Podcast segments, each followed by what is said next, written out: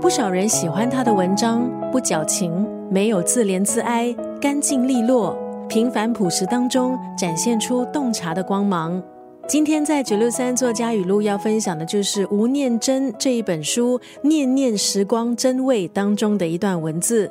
整本书是由短篇故事组成，大部分是吴念真对料理的记忆。每一个短片就像是一道道的料理，一篇篇读下去，仿佛吃到了层次丰富的美味。但是吃完之后，又有一种意犹未尽的感觉。虽然吴念真这本书里头说美食的记忆，可能对于年轻一代的人来说有一点点陌生，但是却也让年轻一代借由这本书认识一个不同的年代，认识古早味的料理。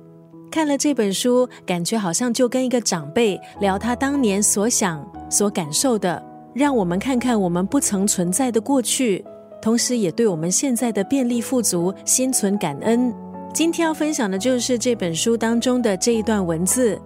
美好的食物是直往内心的通道，途中有泪光、有笑容，还有最真实的自己。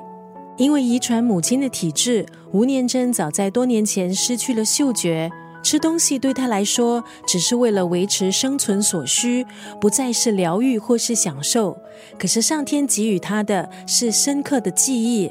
这本书念念时光真味，每一种食物在吴念真的脑海里都伴随动人的故事，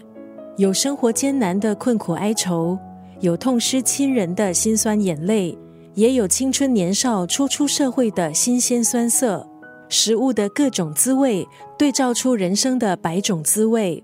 今天在空中分享的是吴念真《念念时光真味》这本书当中的这一段文字：美好的食物是指往内心的通道，途中有泪光，有笑容，还有最真实的自己。